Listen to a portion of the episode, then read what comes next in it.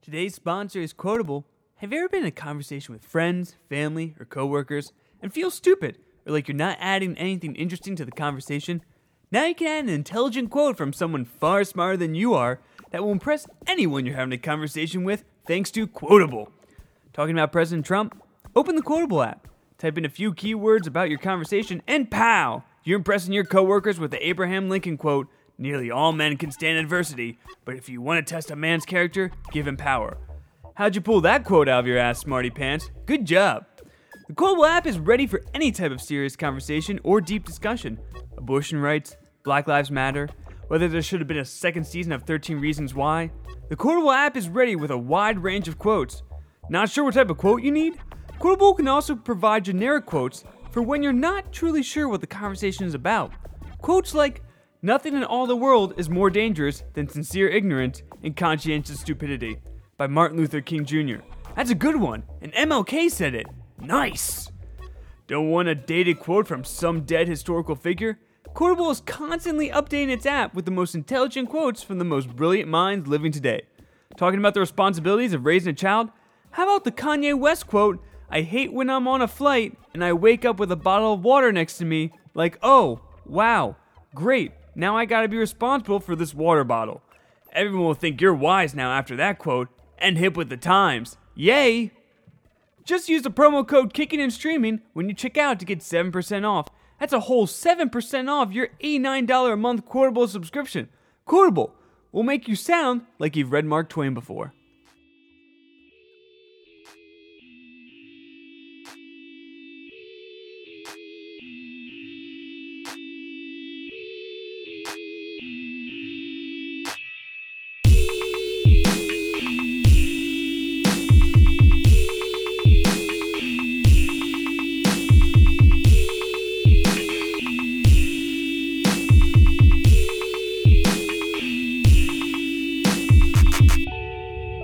Intro take number four. This is the Kicking and Streaming Podcast, episode 27. Thank you for joining us. Um, I am your host. My name is Johnny Lake. Um, I'm happy to be here, and I'm happy to be sitting across from my co-host, my friend, and uh, your co-host, Kevin your friend. and your friend, my neighbor, Yo, Mr. Rogers. Kevin Hill. Uh, it's great to be back, Johnny. Mr. Rogers, uh, they always bring him up on Reddit all the time. I mean, the man rocked the, the sweater and cardigan game. He just had a certain affability. He, was, Yeah. he was a neighborhood man. He was Yeah. what you wanted in, in the creepy neighborhood older guy. Yeah, and I, I mean, absolutely, he contributes so much to educational and kids television. But I just get pissed off when, uh, like, every month on Reddit, someone's like, "Today I learned Mr. Rogers testified in front of the Senate to like." In, you've seen that video, right? Yeah, yeah, yeah. Di- like increased uh, public television Yeah, funding. for yeah, for PBS, yeah. and I've seen that it, clip. It It's always awesome. gets like ten thousand upvotes, and it's Every always like, "Wow, great reposted." discovery!" And I'm just like, "Yeah, you haven't seen this yet? yeah, it's inspirational. It's great." I feel like but once you you've been on the haven't seen internet for a certain amount of time, like you and I have, it's almost just like Mm-hmm. muscle memory at this point, just like clicking through things. Oh, nice repost. Yeah, saw that one last week. Oh. Yeah, isn't that just the worst feeling in the world though when you see something on the internet you've already seen before? Yeah, you're like, what am I doing with myself? Yeah. And speaking with useless internet time, uh, we've Thank got you a for listening. yeah, no, we we've got a fun. this is u- useless if you internet did, time. if you're listening to us online, but we thanks. also have uh, a, a new segment uh, later in the show uh, for fun internet shit. Is I think Yeah. is what we should call it. Um, Johnny, what's Kevin, your- how are you doing? How, Oh, how wow. how's your how's your week been? Uh, my week's been pretty solid. We had a pretty fun brunch watching The Haunting, and uh, Yeah, that's right, we did. otherwise, uh, this week has been uh, a lot of work. I gotta do laundry badly. I gotta do laundry. Really? It's it, it's the there's two piles of clothes. you know, like when you do laundry and you're like, all right, this pile is my laundry pile. Do you have a pile that's like maybe? No, I have a pot. I have a pile next to a pile of when I decided to the first pile I made. I was like, "This is the pile for laundry. I'm doing it tomorrow." So much time has passed since the creation of the first pile. There's been a creation of the second pile. Is it like um Okay, so that's I'm trying to figure out what kind of reproduction mode that is. How your clothes are. The cells have are- split. yeah, how the the, how the amoeba is splitting here. hmm That's uh that's very interesting. You you you're a pile man. You're not a bag kind of guy. Well, that's the thing. I I've bagged up the first pile, Oh oh okay. and now there is a pile next to the bag. okay. Do you see there there coming a third pile? No. Is there I'm- any I'm such doing it, I'm doing it tomorrow morning. You There's say that now. There's literally no more clothes It's for a it's third kind of late. There's there's literally no stock.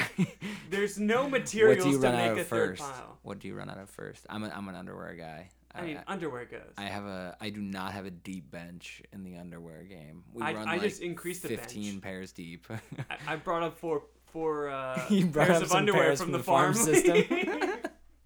what is the farm system in this underpants analogy? uh, whatever's like on sale on is that like Target. Goodwill? Okay.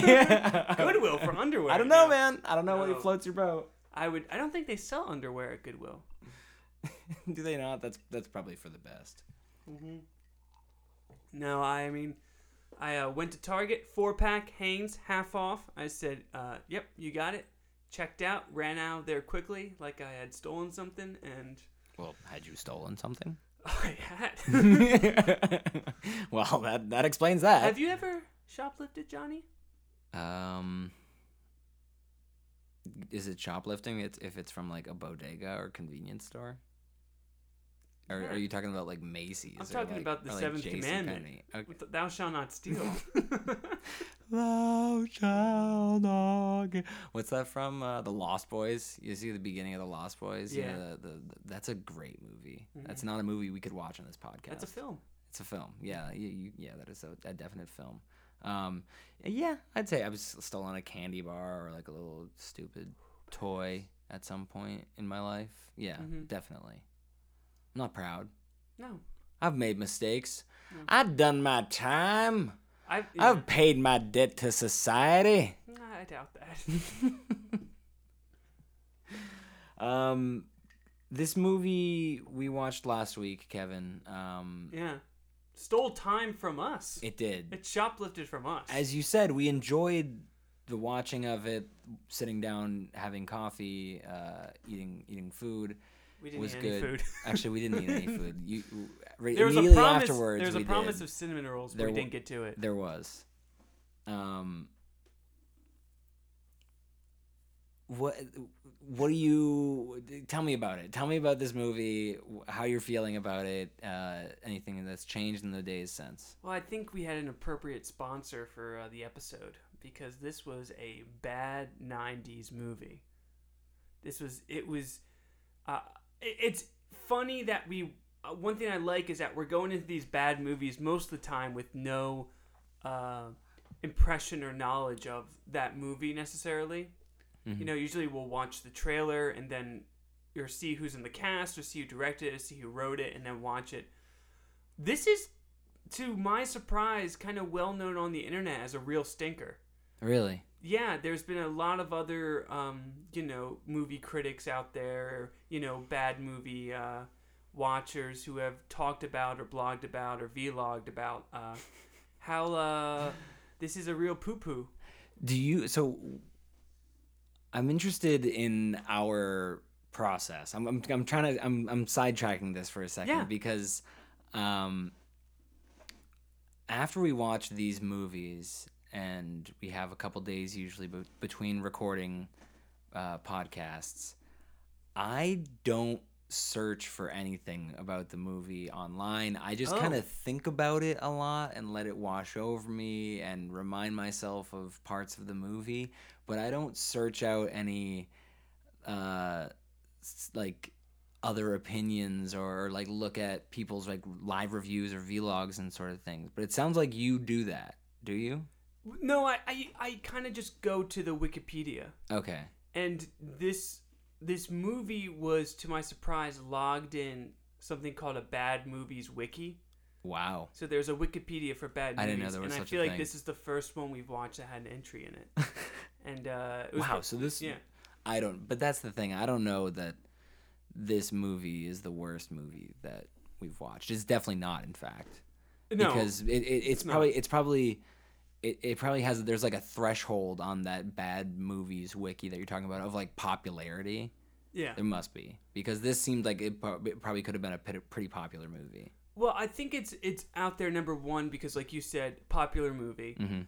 Uh, number two, very big budget, very big cast, very, a very high profile cast. yeah Liam Neeson, Catherine Zeta-Jones, Owen Wilson, top are- three are movie like, stars. yeah Lily still Ta- today Taylor got that and credit, but not really sure why. Also, I mean apparently, she was the lead and She was the did, lead. she did do pretty well she did. she wasn't the and bad Credit. Just like how Chris Pratt got the and credit in the Avengers movie. the Infinity acting War. was not what? even like wait wait wait wait, wait. he he got he got an Yeah. and in Infinity War Yeah. So, uh, have you seen Infinity War? yeah I have Yeah, so at the credits they're doing all the names, all Mm-hmm. the names, and I'm waiting for the and, and I'm like, okay, Josh Brolin is gonna be the and, obviously, because he was Thanos, he's the villain. Like yeah everybody else had their own movie, and Josh and Brolin. Josh Brolin is the biggest star, I- I- arguably, probably Yeah. pr- biggest like film star. Well, biggest supporting role film star, Yeah. which is what it usually goes to. Yeah. you know the and credit. Mhm. Like I said l- last time, and Forest Whitaker. Right. Thank you, Forest Whitaker, for being in our movie, and Forest Whitaker. um, yeah, Chris Pratt was the and. Chris Pratt or Chris, Chris Evans? Chris Pratt.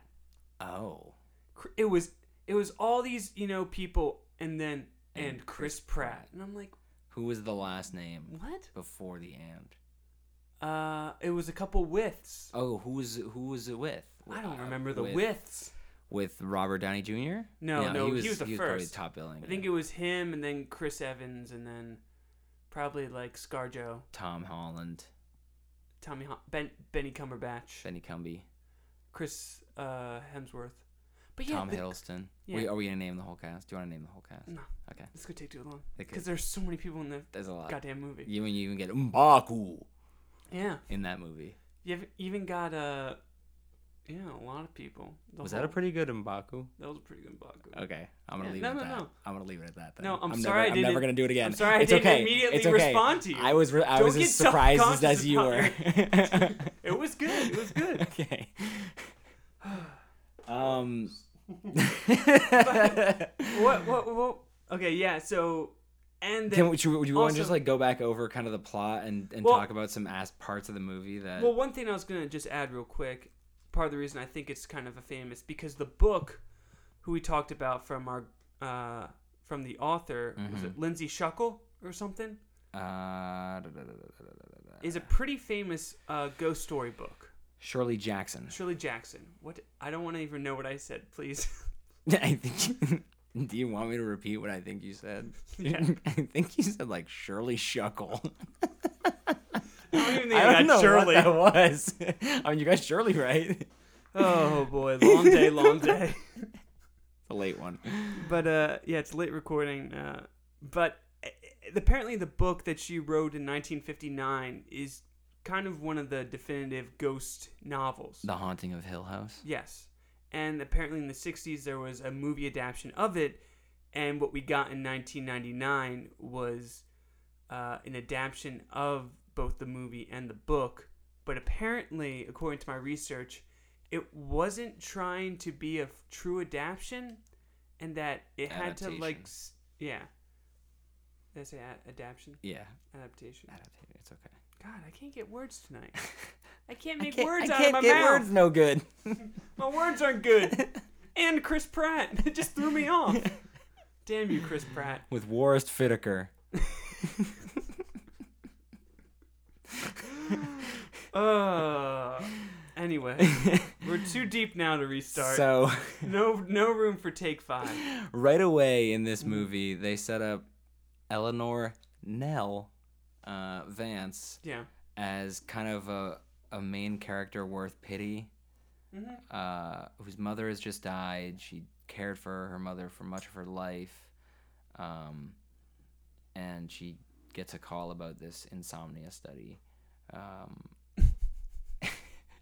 Which Which okay, so so you, you, you start the insomnia study part of the movie by showing up at the at the secluded manor in the Berkshires Yeah. of Western Massachusetts, and and she's greeted by a lovely, lovely caretaker, housekeeper, whatever may have you, groundskeeper. groundskeeper. Oh wait, did- she meets she meets Bruce Dern first. Yeah. Okay. He's the one with the uh he says the plur- plural chains, but then only takes off one chain yeah. from the gate. Bruce Dern got five lines in No this screen time. no, he was in No screen time at all. three minutes, if that. Legendary actor Bruce Dern. Um, mi- it's Mr. and Mrs. Dudley. Yes. And and Mrs. Dudley is played by Marion Seldes, who I'm not gonna. Maybe I'll pull a clip in for the listeners uh, of when Mrs. Dudley is introducing the premise of the house and how the house works, and when breakfast is served, and uh, when everything must be locked up and and uh, and shut down for the night but, at let, but Hill let's House. but let but, but let's talk about that because number one, it seems to me that she was like, "We're the ones who make you breakfast and dinner, and we'll show up in the morning." yeah. To also take Yes, care of the house. every morning. Yet they don't show back up for they three disappear. days. they disappear for eighty percent of the movie. They disappear, but they leave it locked. Yeah, they leave the entire place locked up. And yet, in the first night, we get the scene where Breakfast is served at nine thirty every morning. on the first morning they should I have come leave at seven thirty p.m. That's when the house is locked up. And it's the town nighttime. is nine miles away. and it's night At nighttime, no one will come And it's from dark. the town because it's dark. and it's cold. in the night, in the dark. in the go. But okay, it it boggles my mind because they never show up again. No. So who's making breakfast and dinner? On top of that. Do you that, think there's one scene? Do you think there's a scene where they're like really pissed that they have to make breakfast, like food for themselves, because Mrs. Dudley isn't there? it's bad writing. it's they should have had a scene where they said, "We'll be back in the morning," and Liam Neeson was like, "No, no, no, we'll take care of ourselves. Yeah. This is a sleep study. we don't want any interruption." was that was kind of like uh More Al Pacino. yeah, it was a little Al I'm trying to. Pacino-esque. It's hard to do Liam Neeson because Yeah, you no, have Liam Neeson's early '90s Liam Neeson, and then apparently he was in The Haunting and other movies until Taken. Yeah. I don't know. All I know is And now this is all he is. hmm it was like Schindler's List, Michael Collins, Taken. Those were the only movies he did in that 20 years. So our our beloved doctor, um, what's his Doctor Marrow Marrow, uh, played by Liam Neeson, um, starts the participants in on their study, and of course to them it's a sleep study, but for him he's setting it up as a bait and switch kind of psychological fear study. I have a question for you. Please. Can you describe Liam Neeson's character, Dr. Marrow, without saying what he looks like or what his profession is? Um, he is a. Uh, as far as the story goes, Like character he traits. is a, a character trait. Um, none, none. He has no character traits. He's literally he's he he might as well not be a character. He probably should just be a part of the of the plot. Like he should just be a plot point. But he's like a moving plot point. It's like he's setting a moving pick in the game of the of this movie, and he's just like he's moving big and then ghost.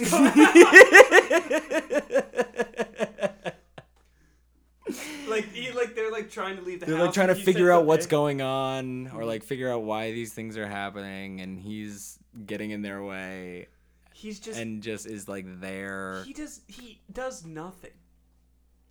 He does- except for deceive like the three participant characters. But does he like? eh, eh, eh, That's the thing is we have no idea. Number one, there's a scene where he's like talking to like a dean or something, and the dean's like, "There's no more funding for this sleep study," and then yet he does a sleep study and only gets three participants from an ad in the newspaper. yeah. And then apparently, even though he has these three participants, he can afford to rent probably like a 20 room mansion. Yeah. Literally like a a 19th century like textile tycoon mansion. Yeah. And and it's interesting because uh, in the original book apparently Liam Neeson's character, another doctor, invites everybody cuz he's like, "Let's go let's see if there's actual paranormal activity in this house." Like literally the plot in a hundreds of page book is simpler than the plot device to get everyone to the house in the movie. Will you say that again for me? Yeah, so the plot in the book. the plot in the book is basically Liam Neeson's character is a, a doctor, but he's also like, there's apparently tons of paranormal activity in this house. Do we have any volunteers to go check out this paranormal activity? and that's what So gets it's just an the house. unnecessary hurdle thrown in the story. Yeah, It's like so everyone watching the movie knows it's about ghosts or paranormal supernatural shit and that the people are going to get scared Mm-hmm. and the doctor is deceiving them that it's a sleep study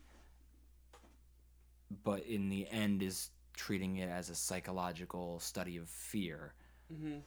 and this is never used to his advantage at all in the Yeah. whole story and and all of his you know psychological tests and like stuff of fear that he talks about he's gonna do, he never does every anything. Everything that happens in the house, he acts as if he's surprised they're happening. like he's He like, didn't scout this wow, location." that thing in, that you know that swinging, you know, rowing lion's, Lion's head, head that thing. almost killed Owen Wilson. He's like shocked by. yeah And then when someone, you know, in blood writes "Welcome home, Eleanor," he's shocked by it. And then, And then he's so disappointed in the participants of his study, as if he's not the asshole that dragged them there. and also this is like, I was kind of into the plot because I thought it was going to go down a route of, okay, this is kind of like when you have people who can't sleep, when you have people who suffer from insomnia, people who can't recharge. Are they going to start to hear things? Are they going to start to see ghosts? You know, are they going to start to you know have these weird premonitions and whatnot because they're so sleep deprived. Yet they never bring that up in the movie. Catherine Zeta-Jones looks great for never like being able to sleep for three days. Yeah. she looks great.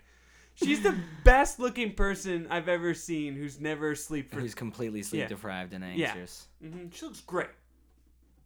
I'm falling apart after a, a day without at least five hours of sleep. Yeah, it's it's it's such a dumb movie. Um, so the movie kind of goes on after they discover that they are, you know, actually not like in a study about sleep. I forget at what point in the mu- movie that happens, but then like that just happens and the movie kind of continues on as normal. yeah, no real big deal. they accept a lot of things as normal. Yeah. And weirdly, they act like they're in, locked into the house. Even though we had the scene where his assistant gets injured, and Liam Neeson is seen unlocking the chains to let them leave the grounds. Right, we totally forgot about the the two assist or the one assistant and uh, the other woman that was in the study. she just like is playing with like a small harp or something or Yeah. like a lute or whatever, and then it just like snaps and like like whips her in the face, which is like, damn, that's a shitty injury. Yeah. and it's like, okay, what the hell is going on here? But there, it's this. There's literally the scene of Liam Neeson you putting in a key and unlocking the chains. And it, Yeah. it was, it was. And then what? What is the what's the uh, dialogue in that scene where they're like getting in the car and driving away? And he's like, "Uh, come back when you." Uh, what, As soon as you can, or something. yeah. d- does d- who says like come back as soon as you can? Is it Liam Liam, Neeson, Neeson? He's like come back as soon as you can. And they just never come back. Yeah, they never come back either. So little explained in this movie. I mean, it had uh, you know, the kind of big budget studio production and, and shots that you kind of get in a movie like that. Yeah. But it just, you know, every in ca- talking about it for ten minutes, it just had nothing. There was just it was just a Well, facade there's no of tension. a movie. There's n- there There's no just nothing. tension, and that's the best horror movies. Is you know, and this was a movie that literally the characters are telling you what's going on. Yeah. Owen Wilson's character explains everything. Yep. Like when she's like, uh, when Lili Taylor is like up like high in the aviary, Mm-hmm. uh, he's just like, "Wow, she's really up high up there." it's, like, it's like, yeah, dude, we can see that. It's like those stairs look like, they're it's gonna so fall. dangerous.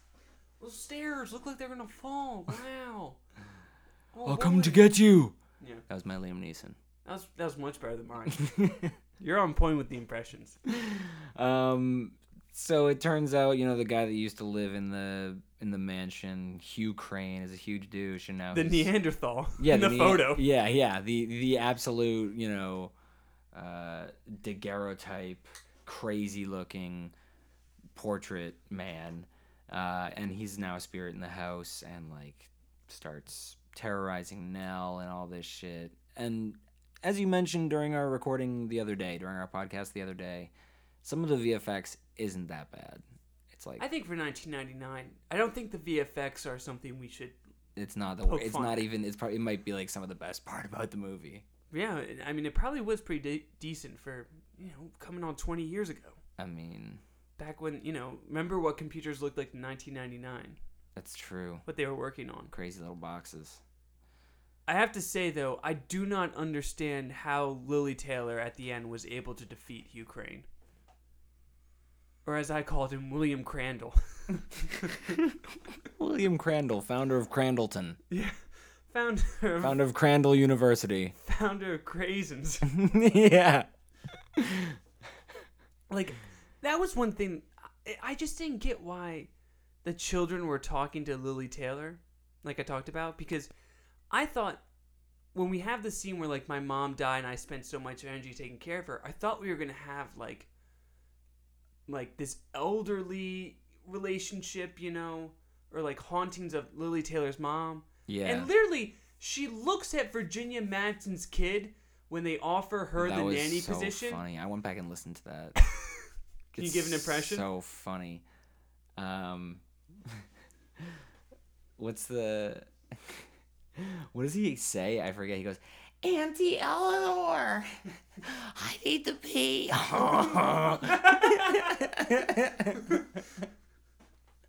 like he laughs like. And she just gives a face as like, "You are gross and disgusting. Get away from me." And yet she's like, "I won't let you harm the children." We're staying for the children. I gotta say, Lily Lili Taylor does do a good, like, slightly unhinged. She was she was the best actor of the four. Yeah, Um, but yeah, I I, I kind of was like, shouldn't you have something in the beginning to like set up? Because that's like the the basic all basic horror movies are like the first th- the first 20 minutes or something happens in those 20 minutes Mhm. and then that affects the way the main character acts throughout the movie. Like we just watched that uh horror movie on Netflix. um, What was it called?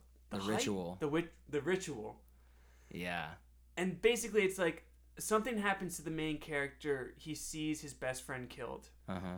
in the first 20 minutes and that affects him in the rest of the movie and him dealing with that is basically what the horror is Yeah, that's like the hor- the classic horror movie yeah, arc and so yet we're introduced to Lili Taylor. She's stressed. She's overworked. She had to take care of her mother. Her mother was a huge, you know, labor and huge. Her mother was presence in her literally huge. She had a she had a Huge. obese mother, She- Apparently, and she had to take care of her.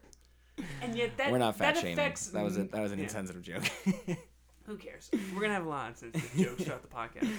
We're doing this off the cuff, baby. No Yeah. editing. Do it live. We'll do it live. No spin zone. wow, that's a that's a big contrast you got there.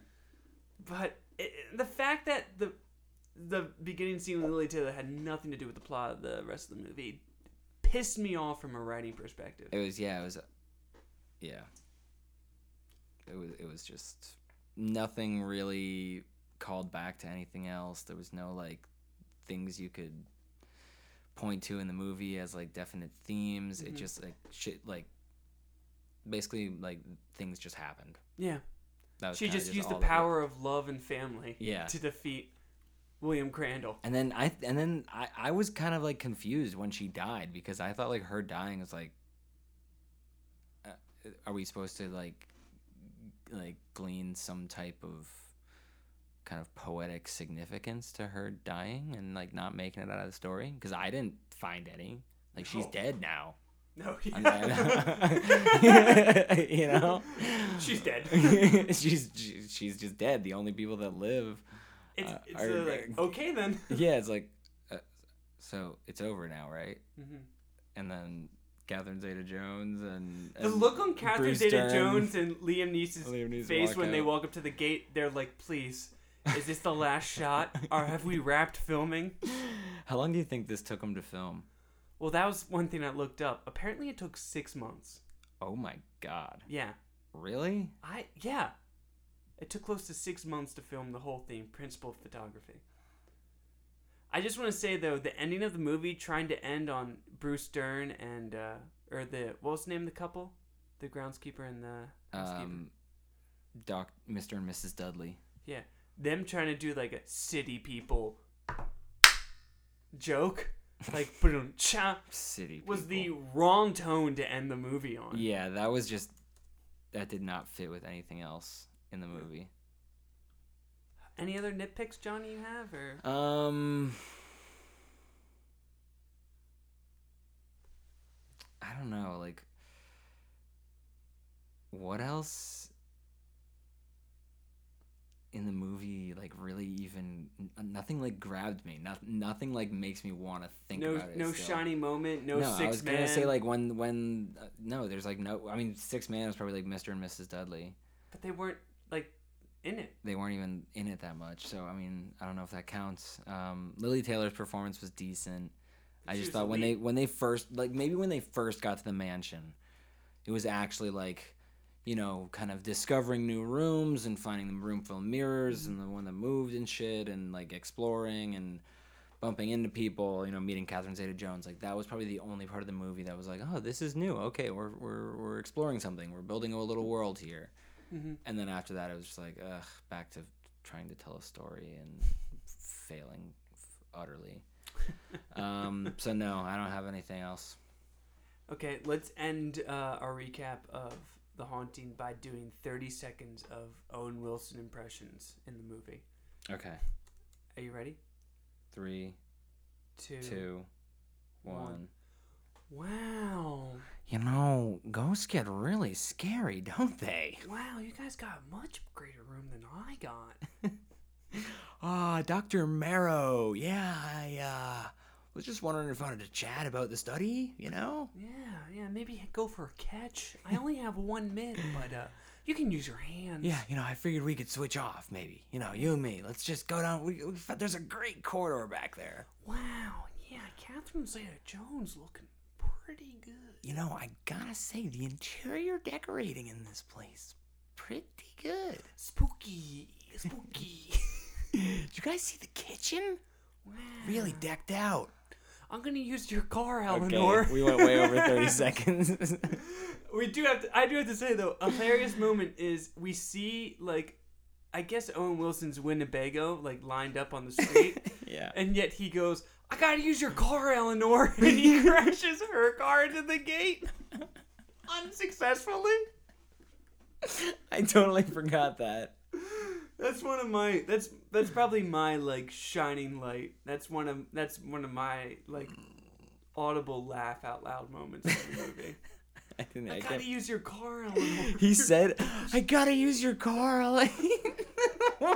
He just he just said it. There's no explanation for it. He's just telling us what's happening. And then he drives into it and like barely dents It doesn't. it. It doesn't. It doesn't move at all. Um, rating, Kevin. Give it a rating. Um,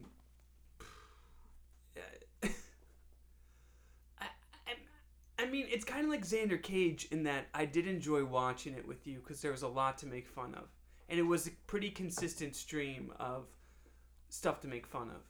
And I don't think it's um, like you said the worst movie we've seen in terms of just movie movie. But the writing really bothered me.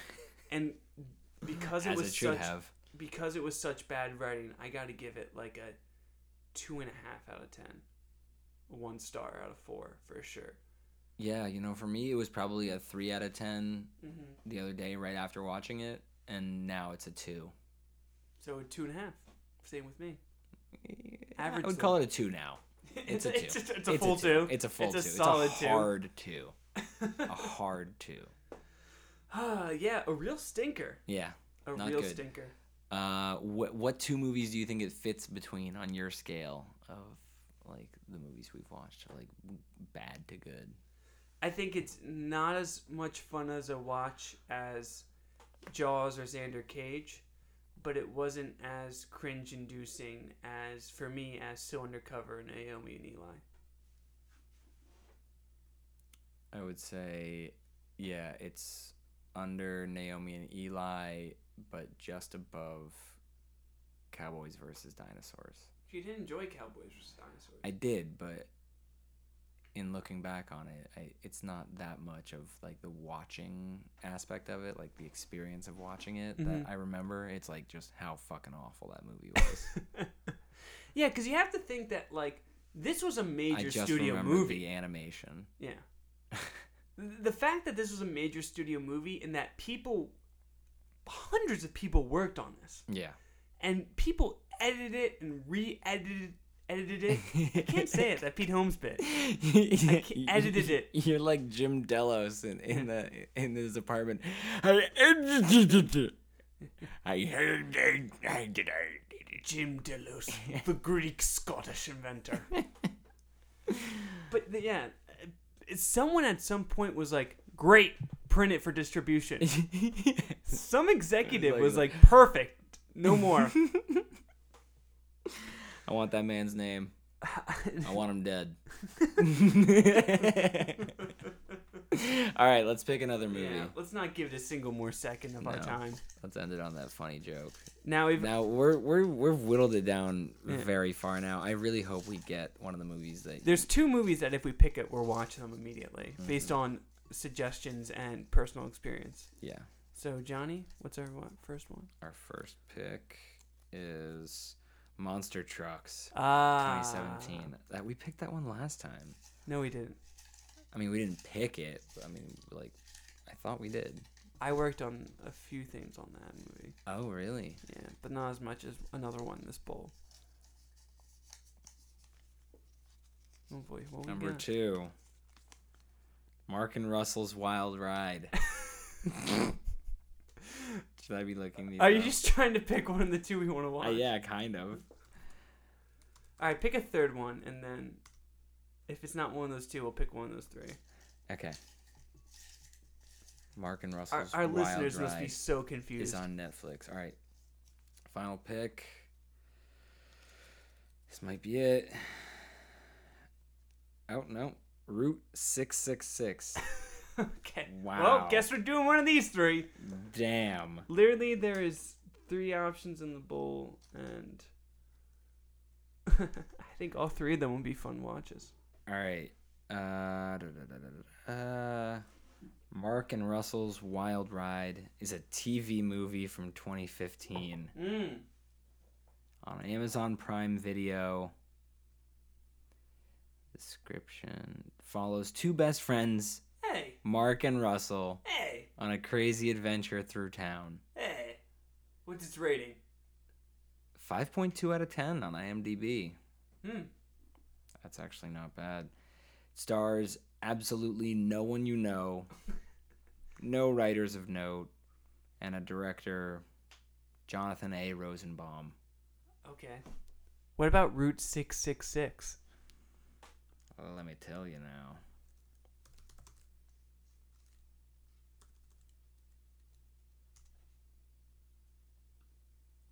Route 666 is a 2001 action horror film directed by William Wesley and starring Lou Diamond Phillips, Ooh. Lori Petty, La la la bamba. Steven Williams, L.Q. Jones, David Midkiff, Alex McArthur, and Mercedes Colon. Uh, in the film, government agents are be are besieged by the ghosts of a massacred chain gang while driving down a desert highway. Oh. Wow. Has one of those warnings from Wikipedia. This section's plot summary may be too long or excessively detailed. Please help improve it by removing unnecessary details and making it more it? concise. Who took the time? There's minimum 12 paragraphs here. Wow. Someone must have cared a lot about the plot being correctly done on this movie. There's exactly 12 paragraphs here. Wow. How about monster trucks? Would monster trucks interest you? I know the premise of it. Monster Trucks is a 2016 American comedy film produced by Paramount Animation, mm-hmm. Nickelodeon Movies, mm-hmm. And Disruption Entertainment for Paramount Pictures. It was directed by Chris Wedge and written by Derek Connolly from a story by Jonathan Aibel, Glenn Berger, and Matthew Robinson. The film stars Lucas Till, Jane Levy, Amy Ryan, Rob Lowe, Danny Glover, Barry Pepper, and Holt McCallany, and follows a high school high schooler who finds an escaped monster living in his truck. Principal photography of the film began April 4th, 2014 in Kamloops, Kamloops, British Columbia. Mm-hmm. It was released by Paramount Pictures in the United States on January 13th, 2017 and received mixed reviews from critics. Didn't it make like no money? Does it say? I know it made no money. Monster Trucks grossed 64 million worldwide Wow. against its 125 million dollar budget. Part of which went to my paycheck. Wow. I say we do that one just because of the the ties that you. I don't have to much to talk about it, but I can talk about a few things. Yeah, I mean we But don't not we don't need to get a lot from. And Route 666 and Mark and Russell didn't interest me much. yeah, those sound pretty bad. Yeah. Anyway, so Monster Trucks is next week. Boom! So- Shakalaka. And this is off Amazon Prime, right? It has a year on it. Monster Trucks. Uh, da, da, da. Is it on Amazon Prime? I believe so. Or is it Netflix? Watch now with Prime. Yep. Cool. When high school senior Trip Also- discovers a gas guzzling creature named Creech, Yep. The unlikely duo team up for a fun filled, hilarious, and heartfelt adventure in a real life superpowered monster truck to reunite Creech with his family. Mm-hmm. Yep. I remember. I remember. Yeah, I remember. I remember everything. I remember working on it. Um, All right, so that's the movie we're going to be watching I, next I week. just want to say real quickly. Please go ahead. Sorry. Um, No. if you were interested in streaming The Haunting, uh, it is on Showtime on demand. I did look that up. Big up. ups to Showtime On Demand. Big up to Showtime. Showtime. It's not HBO. It's Showtime. I like that uh, John Oliver joke about uh, stars. Did you see that? I on have the Last not. Week tonight. He's like stars. Enlighten me. It comes with your cable package. Okay. I'm sure I butchered it, but Eh, it's was a tough joke to making it's fun of tough to stars. match up to John His Oliver's energy. delivery. Yeah. Um, all right, so we are branching out a little bit in this podcast, adding a new element uh, that we'll kind of revisit every now and again as it suits us. But you and I, Kevin, uh, off and on, we like to read books sometimes. So we figured if we find a book, we read a book that we enjoy, or uh, we have a topic that you and I are both kind of interested in, and find a book uh, and want to read it at the same time, we're going to do a kind of a book club sort of thing. Um, I have a book I'm going to talk about this episode that I have read recently, and you have a book that you'll talk about that you're going to read. Um, Uh, yeah, You- there's what- a what lot book- of books what- I've been meaning to read in my life. You have to decide one. I actually have a weird thing I'll tell you about. I have never read Huckleberry Finn, and I'm kind you of do, saving like- it for before I know I'm gonna die. well, we should do it a little bit later in the summer so that Kit we can. Well, did you just hear what I just said? that was weird. That was bad, that was bad timing. I was already I was already creating my own joke. I was talk, talk, talk. You're waiting for you to start talking. You were gonna wait to read Huckleberry You- Finn you until you didn't- die? You didn't why? expect the truth bomb. I just Kevin, threw you. why? I don't know. It's like one of those things where it's like it's considered one of the greatest books of all time. I'm sure I'm gonna really like it. I'm kind of just saving it for like Yeah, but w- I don't need to read it now. Yeah, but you don't know necessarily if you're gonna be able to see your death coming from a long way away. Sometimes I he mean- just comes out from behind the corner and slips his arm around you and says, Did you read Huckleberry "Follow Finn yet? me, friend." hey kid, here's my copy. There you go. Here's my original copy. it's time to start thinking about things. Yeah, I'm sorry. I didn't. I didn't mean to throw that weird thing No, on. I was gonna say we should delay our our reading and analysis of Huckleberry Finn until later in the summer, so that we can advertise our podcast as like a a For kids audible.com. back to summer or back to school like Huckleberry Finn cheat Going into seventh analysis podcast. Yeah, for the seventh graders and eighth graders out there, you know. Do you have to take that test to prove you read Huckleberry Finn over the summer? Just Check out the listen to our podcast. Um, but so the book that I have read, um, and I mentioned like last week or the week before that I'd been kind of reading a lot of books and doing a lot of research about like mountain climbing and kind of the outdoors and man in nature and and that sort of thing. And I've read I read a book recently that is well, that was great. It was written in 2013, uh, and it's nonfiction, um, and it's called "The Stranger in the Woods" by Michael Finkel. And it is a, a true story. It's ba- well, yeah, it's it's a true story and kind of a follow up, an interview of a man who basically walked off into the woods one day in what the late 80s, I believe. Yeah, late 80s. Um, and lived in the woods for 27 years in, in Maine, in kind of like central Maine. Is this near Acadia or? No, it's it's much more inland, kind of uh, a, a big trait of that area and the woodlands and the forests in that area is that they're just like tough to travel over unless they're like defined paths. There's just like a lot of um, boulders and like really thickety small trees and things that grow in ways that don't like really suit human on foot travel. Um, and so he kind of found his own little nook out there in the woods among these like uh, this strange outcropping of boulders and um, kind of set up shop and just like stayed off on his own for 27 years. He kind of stayed alive by stealing from a lot of camps around that area because obviously Maine in the summertime is pretty popular for people going up there on vacations and you know weekends away and that sort of thing. Did he have any uh, scuffles sometimes with campers or? He only said one word to a person over the course of those 27 years. He just walked by a hiker one time, just during the day, casual encounter, and just said hi.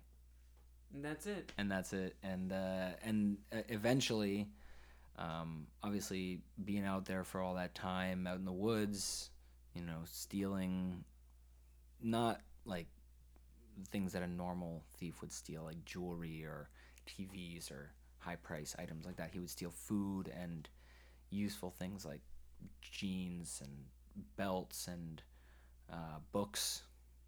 He, he stole books to read and that sort of thing. Eventually all of that attention and kind of the myth that developed around him um, they, he was known as the hermit of north pond. Um, eventually he was caught by the police and stealing uh, kind of breaking into a, a like a recreational camp there like kind of an organized uh, sort of company had a camp up there.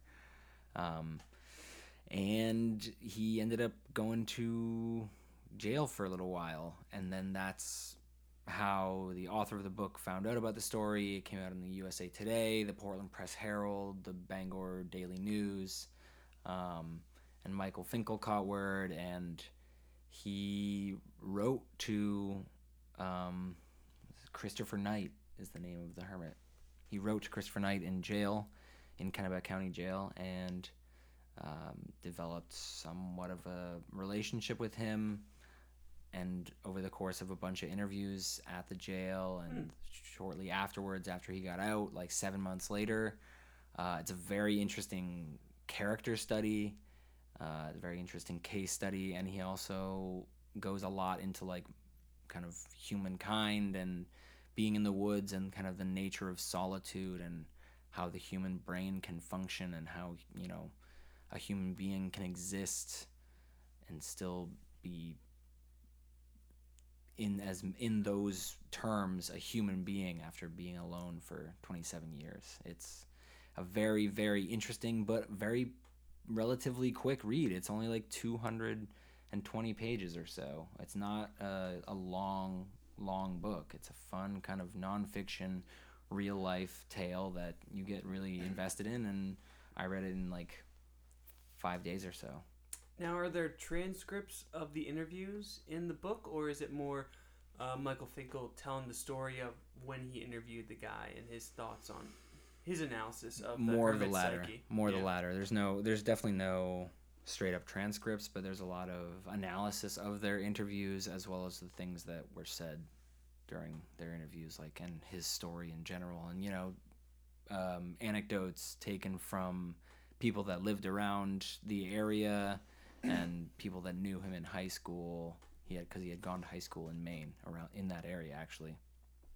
Um, and you know other sort of stories.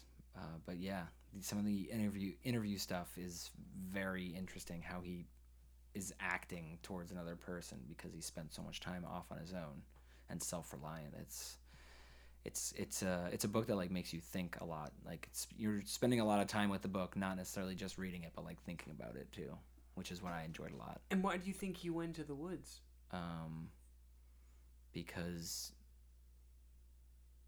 well i don't know if i want to ruin that. I think no matter what i say it won't be 100% correct and it'll be my interpretation somewhat of it. So i would encourage you and uh, anyone listening to go read it for themselves um, i'm from maine so personally i have a, a, a somewhat you know biased interest in it because it's Yeah. a story near me geographically or my home um, but it is well written and there's an interesting character in it and there are interesting themes at work and talked about and that you can think about it was uh, it was very enjoyable to read Yes. and i believe um, yeah it's a national bestseller and it got a really good review from the new york times it was published oh actually only uh, like uh, a little more than a year ago oh, where it's a br- it's a brand new tale. It's relatively new. Yeah, I, I believe Knight was arrested in 2013, Mm-hmm. but uh, it looks like the book was published March 1, 2017. Very cool. So yeah, that's our first kind of. So what's next for you to read? Um, next, I am reading a book that was cited in The Stranger in the Woods. Uh, it's called Desert Solitaire, uh, written by Edward Abbey. It's about a uh, well, it's a it's um, nonfiction, spoken from his point of view about um, time that he spent as a national park serviceman Mm-hmm. working at Arches National Park in Utah and kind of the high desert and he also spends a lot of time alone and kind of out, you know, trying to stay alive and be at odds with the elements and um, it it's not as it doesn't seem like it's gonna be as quick of a read, but you know, very much still tapping into my need to read about the outdoors and the wilderness and you know surviving and that sort of thing. Um, so that's kind of our first entry in book club. Uh, Kevin, did you you didn't tell us earlier about what book you're going to be reading, did you? Or did you? I already. already No. I haven't. Okay, Uh, well, tell us tell us what book you're planning on reading, and that we can talk about in the future. No, I mean, you know what, Johnny? You've, you've really inspired me to read a lot more. There's a copy of Catch 22 that has been on my dresser for a long time. uh, so I think uh, for the sake of saying it on the record, I will say my goal is to end the month of June, July, finishing Catch 22. And I will give you my full book report on the podcast because that is also a book that might be a high school uh, required reading. Yeah. And we would be happy to provide any. We'd, we'd love to be a resource. yes. Yeah, absolutely. DM us on Twitter, you uh, Yeah. You high schoolers. you people born in 2003. That's crazy and scary. yeah, that don't talk about that. They don't remember 9/11. Jesus. Oh my lord. Um. So yeah, book club will be a segment we're not going to do every week, but we'll try to keep it up as much as possible and as much as we're actually reading. Uh, And if you have any reading suggestions, book suggestions, of course, as always, just just like uh, with the movies, uh, send us a DM on Twitter at your fave podcast, or you know just tweet at us, um, y o u r f a v e podcast, uh, and then the email where you should email us is kicking and streaming pod at gmail.com. That's mm-hmm. fully written out. Kicking and streaming pod. tell us how to live our lives, what movies to watch, what books to read, what we should wear. Just tell us what to do. Just tell. We're so aimless. We're ready to do anything. We're young. We're in our twenties. We're impressionable still, kinda. don't know where to go. We're slowly losing everything we learned in college. Yep. Please help us. Ain't that the truth? Please, we don't even know what we like anymore. Please help us. Please email us. Kevin, uh, you said you told me earlier that you had played this video game called To the Moon. Yeah, so I just really wanted to briefly do a quick review of To the Moon, which is a game that uh, came out in 2011 but was recently ported to iOS uh, for iPhone to play. Uh, I was recently on a trip to uh, Sasquatch Music Festival, as we talked about, and I was looking for, you know, a game I could play on my phone to download, and this kept coming across on all the lists I was looking at. Um, it was created by a guy called uh, Kan Gao, a Canadian. Kan Gao? Ken Gao, and um, he uh, created the game uh, using a, a Japanese RPG uh, maker software. And this is kind of like the basic SNES graphics looking Japanese RPG. Um, it's the type of software that anyone can create to create their own independent games. A lot of independent games have been created using the software. It's kind of basic, uh, you know, uh, independent game uh, creation uh, Wow. software. Yeah. And so this game kept coming up over and over, and I was kind of astounded by it because in 2011, uh, the popular video game website and review site, uh, GameSpot, I don't know if you've heard of them, Mm-hmm. uh, it won the uh, award for, I believe, Best Story in 2011. And you're kind of like, Yeah, it did. how can this little uh, game win best story against all those big giant blockbuster video games that came out for PlayStation and Xbox and Nintendo and you know PC that year? Mm-hmm. Uh, turns out that you really get why this story was so powerful. Um, mostly because you're going to be crying at the end of the game and throughout the game. Uh, the story is basically it stars these two doctor detectives, kind of eh, from the Sigmund Corp called uh, Dr. Eva Rosalene and Dr. Neil Watts. And I would kind of describe them as the game as a mixture of playing the movies Inception and Eternal Spotlight of the Spot, uh, Eternal Sunshine of the Spotless Mind. Right. Um, these are basically people who go to uh, dying men and women and create artificial memories for them. They incept artificial memories in them Wow. uh, to make a little more happiness in their lives before they pass away. And usually these are artificial memories such as winning the lottery or becoming rich or becoming a CEO or whatnot. It's usually very clear cut memories that these two doctors have to incept into people's minds. Uh, but they come across this guy named John, Johnny. He comes up with very different nicknames. He has John, he goes by John, he goes by Johnny, he goes by Joey, uh, to different friends, different family members. And you're kind of wondering, uh, you know, what his memory is going to be. Mm-hmm. And so when these doctors, you know, put on the equipment, set up the equipment with Johnny, and they go visit Johnny in his old age and they say, What do you want us to incept in your mind? Is he says, I want to go to the moon. And uh, they go, Okay, great. So you've always wanted to be an astronaut, huh? And he's like, No. And they're like, Okay, well, what's the reason you want to go to the moon? And he goes, I don't know. Is- And so what's great about the game is you're basically going from the end of his life to the beginning of his life trying to figure out why this guy wants to go to the moon. And it's Huh. it's basically Wow. like that eternal sunshine and spotless mind where you're kind of like going through the memories and seeing how you can alter his memories, how you can incept his memories in order to convince him at a certain age he wants to go to the moon in order to create the artificial memories with the provocation of him going to the moon. And what happens is you start off with those questions of, you know, why does this guy want to go to the moon? And then your questions become, well, what was going on with this guy's life? What was going on with the people around his life? It's incredibly hard to write stories from back from the end to the beginning.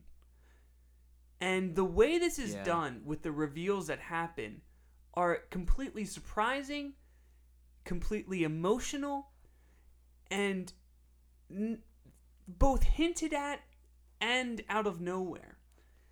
And the Interesting. the twists and turns this game has you play in the story of this game as the game moves along you get into it's about six hours it took me to play Wow. And the second half of where the game goes story wise is just incredible. And it brings up a lot of moral quandaries and it brings up a lot of how do we define happiness in our lives based around the people who are in our lives? And you realize that what memories are you willing to sacrifice in order to create fake ones? What memories are worth keeping? Uh, it's accompanied by incredible music composed by um, gao himself Wow. uh, This Gao guy is a really, uh, really do it all kind of guy. well, the idea came after um, Gao was around his grandfather who passed away. Ah. Yes, and uh, what's great about this is it's it's not there's not a lot of action in it. It is RPG, so there are some RPG elements. Uh, item collection, puzzles to complete, uh, a few action sequences, but the story itself is probably the most impressive story I've ever played in a video game. And the fact that it can come out of something that is only a six inch screen on your phone, and the fact that it can come from such basic graphics and can come out of such a, you know, regular do it yourself uh, video game creation software is incredible. And if you ever were questioning me about are video games art, can video games create visceral reactions? Can video games, uh, you know, really tell a story? Then I truly, truly believe that to the just moon hold this one up. is yes is the one you say we'll play this first and then come back to me and that is why i want to talk about on the podcast and that's why i want to recommend it uh, and it is for five bucks you can get it on your iphone or ios device and uh, i and i believe you can also uh, get it on your macbook or your computer and i, I truly think it's worth it um, we pay $15 to go to the movies uh, but you can pay five dollars to truly live and experience uh, this incredible game. It's amazing. How long did it take you in total time to play it? Like, About six hours. no, it like, did you just sit down and play it and finish it? No, I, it was a couple of chunks. Okay, Yeah, it's like a, a couple days. hmm it, it- it's it, it's one of it's just the story itself. Sure, the game gameplay is lacking a bit, but it never felt repetitive to me. Uh, it and you become so invested in the story that you know you want to see what's happening me- next more than concerned about how much fun you know the battles or the puzzles are you know which are they're very fun indeed but it, it's it's the most incredible story I've ever seen in a video game before. That's really impressive. Mm-hmm. Uh, are you gonna play it? I might. hmm I highly recommend it. I don't know. and apparently, I- there's a, a sequel that just came out a couple Really? months ago called Finding Paradise that uh, I will definitely be playing and can review on this show. sweet. hmm Well, it looks like we added Also, we should. two cool new little Yeah. segments there. Hopefully, Yeah. we can kind of keep those going. What were you gonna say? Uh, the score of the uh, game two is incredibly done because I, like I said, uh, Gao did the score himself. So when you say there's good writing in the in the story, do you mean like actually like that is written word that you read yourself and experience or are you talking about kind of the storytelling of it? Uh, both. The dialogue is is obviously text. Mhm. Uh, there's no voice cast in this. Um, the dialogue is pretty pretty strong, and the characters are pretty defined. Um, and then also just and the the like storytelling is like really I good. said, the storytelling should be given props because it goes from the end of the character Johnny's life to the beginning, and then it also has a second act twist, uh, and brings up a lot of big themes about living lives and the memories that we keep and the memories that we forget, and what people in our lives meant so much to us and what people in our lives are expendable these characters what's interesting is that um, these doctor detectives Mhm. that i mentioned at the top of the review Yeah. are people who have to create artificial memories and to create they have to destroy and so they go they go through johnny's life and they're trying to figure out what they can do to convince him to go to the moon and it becomes a real quandary for them and it becomes a real challenge and it becomes obviously a case that will define the two of them Interesting. That sounds cool. Yeah, I'm, I'll definitely give that a shot if I uh, if I have the time. That sounds like a good commute. Can you play it on your commute? i did play it on my commute Good. But I suggest I will when you feel deck. like you're ending the game to uh, be secluded because there will be tears shed, which is Really? there will be tears. There will be tears. Shout out to Frank Ocean. hmm Sorry. I was also thinking of there will be blood, but Oh. there will be tears. Um, we're running a little bit long, so I don't think we're gonna do our last segment. Uh, we'll save that for next time. There was a very funny horse racing, uh, kind of internet clip that I want to show Kevin for the first time that I hope he doesn't see between now and the next time. Um, but thank you for another good episode. Uh, strong seventy minutes. wow! Um, wow! Wow! We wow! yeah, I watched a crappy episode. Or watched a crappy uh, movie, The Haunting, last time, and uh, this next time coming up, we'll be watching Monster Trucks. Um, room, vroom. as always, hit us up on Twitter and on Gmail. Um, I'll have Kevin put uh, both of those in the episode summary. Yeah. Maybe we'll start doing that. And um, and uh, yeah, episode 27. For Kevin Hill, I'm Johnny Lake. Thanks for joining us once again. Have a good one. Talk to you next time.